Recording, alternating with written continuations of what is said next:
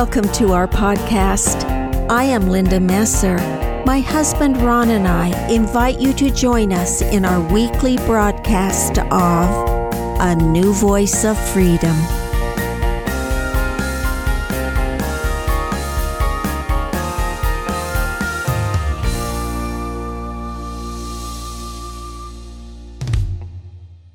Welcome to season three of A New Voice of Freedom.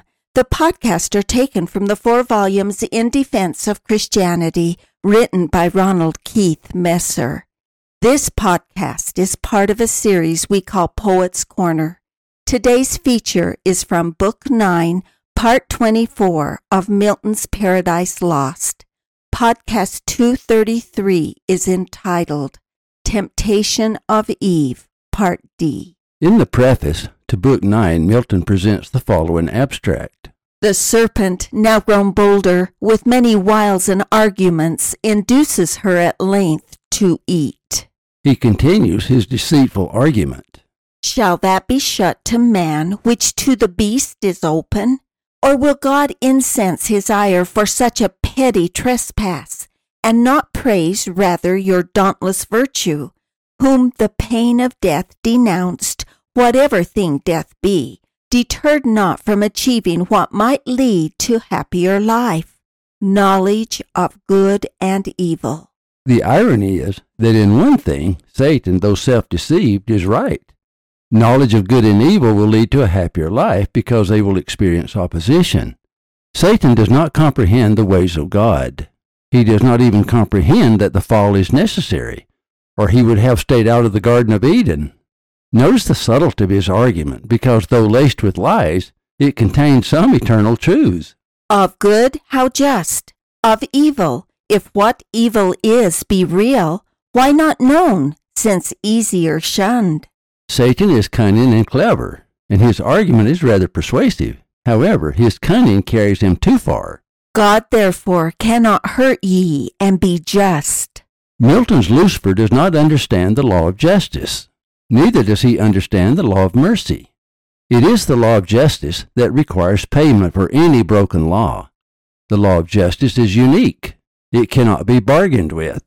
It is irreversible, unalterable, and unmerciful. It cannot be robbed or cheated or altered or overturned or reformed or revised or amended. It is absolute. God is God because he is just. There is more safety in justice than there is in mercy. If God were not a just God, imagine the chaos that would ensue. Mercy can satisfy the law of justice, but it cannot overturn the law of justice. Mercy can overpower the law of justice, but it cannot rob the law of justice. The only reason Christ can save us through the law of mercy is because he perfectly obeyed the Father in all things, and through his atoning sacrifice, he paid the price for our sins as Paul said. For we have not an high priest which cannot be touched with the feeling of our infirmities, but was in all points tempted like as we are, yet without sin. Lucifer tries to portray God as an unjust God. Not just, not God, not feared then, nor obeyed. Your fear itself of death removes the fear. Justice and fairness are not the same thing. Justice is the controlling law of the universe that governs all other laws. Fairness is a term we use to measure mercy. We may not think it fair, for example, that because of the transgression of Adam and Eve, all mankind suffered from the fall. Justice has nothing to do with fairness or mercy. Justice is above opinion, above adjudication. If a law is broken, justice takes immediate and impartial action.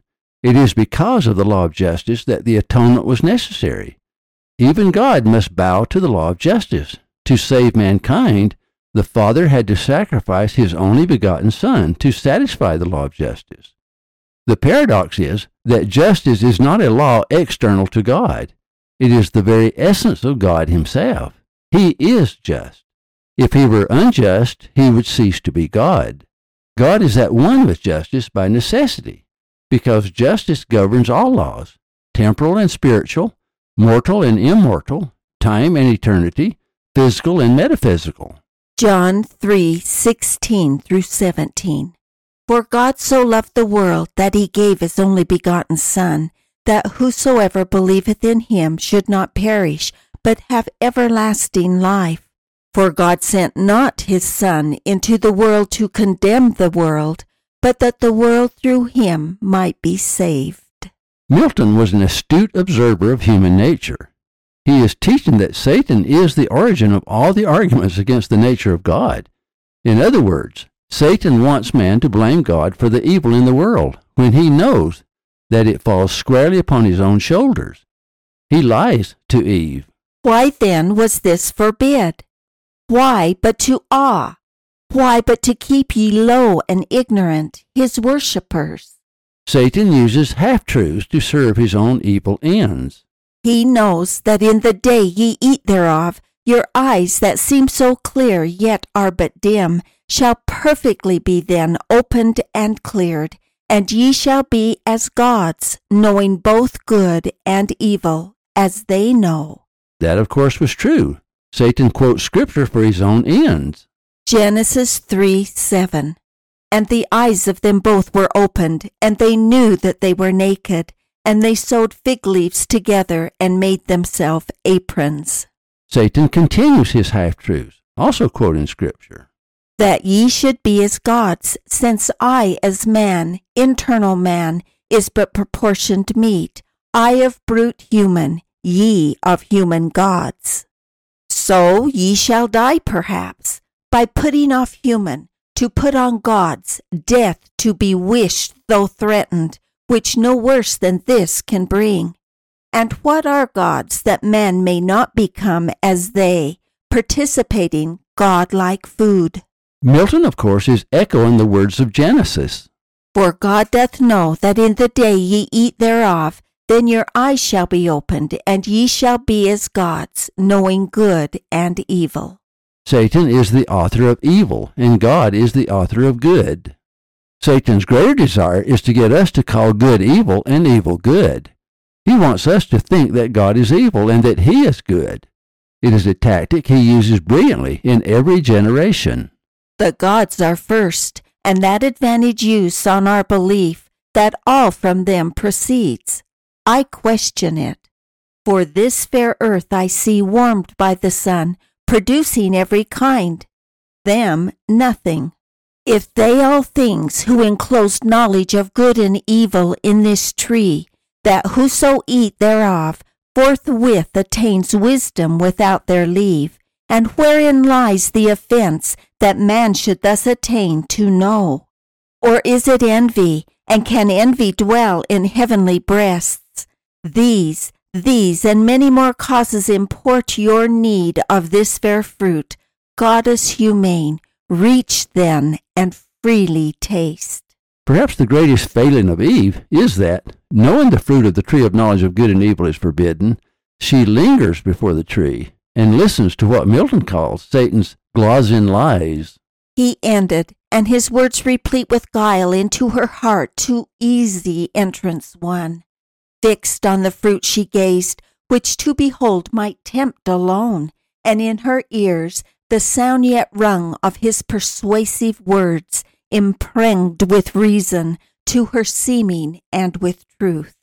It is almost noon, and Eve's temptation is compounded by the fact that she is hungry, and the only food she sees is the fruit of the tree of knowledge of good and evil. Milton mixes the temptations of physical appetites and metaphysical appetites, pride, ambition, curiosity, desire, and so on. The serpent, sensing that he has won, remains silent and lets the idea work on her mind as she lingers before the tree. Meanwhile, the hour of noon drew on, and waked an eager appetite, raised by the smell so savory of that fruit, which with desire, inclinable now grown to touch or taste, solicited her longing eye, yet first pausing a while. Thus to herself she mused. Rather than the serpent's oily tongue, Eve's own thoughts take over. She turns her attention from the serpent and speaks to the fruit. Notice the subtlety of her own rationalization. It becomes God's fault. She is also unaware that she is repeating Satan's argument as if it were her own. Milton illustrates that many of the ideas that we think we have invented are actually coming from the whisperings of Satan. We have four forces the whispering of the Holy Spirit, the whispering of evil spirits, the whisperings of the natural man, and our own inductive and deductive reasoning. Milton shows all four working in Eve, but they become jumbled into one argument that supports her desires rather than the truth. Eve is speaking to the forbidden fruit.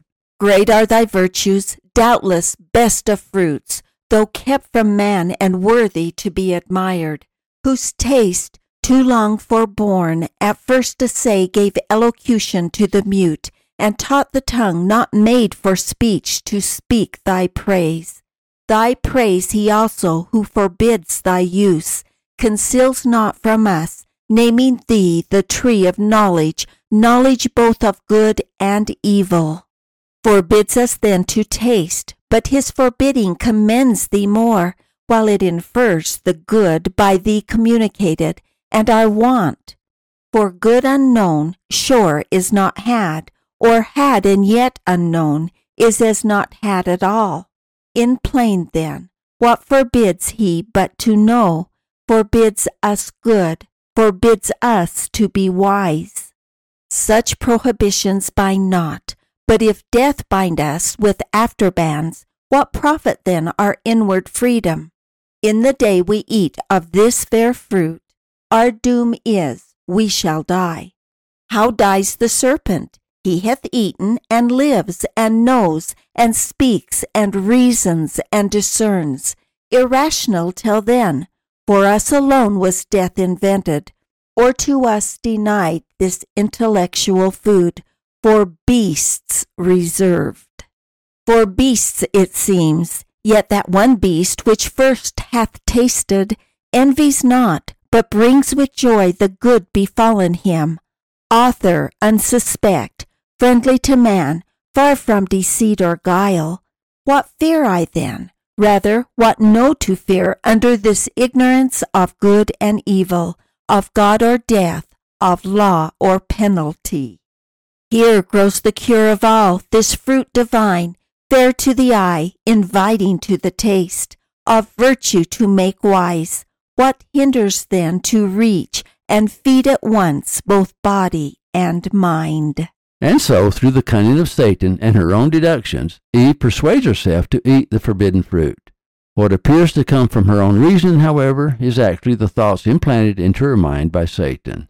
She simply corroborates her argument with her own desires. So saying, her rash hand in evil hour forth reaching to the fruit, she plucked, she eat. Earth felt the wound, and nature from her seat, sighing through all her works, gave sighs of woe, that all was lost. Lucifer leaves Eve to her fate. Back to the thicket slunk the guilty serpent, and well might. For Eve, intent now wholly on her taste, not else regarded such delight till then, as seemed in fruit she never tasted, whether true or fancied so, through expectations high of knowledge, nor was godhood from her thought. Greedily she engorged without restraint, and knew not eating death, satiate at length, and heightened as with wine, jocund and boon, thus to herself she pleasingly began. Please join us next Monday as we continue the epic story of the fall of man through the eyes of the poet John Milton.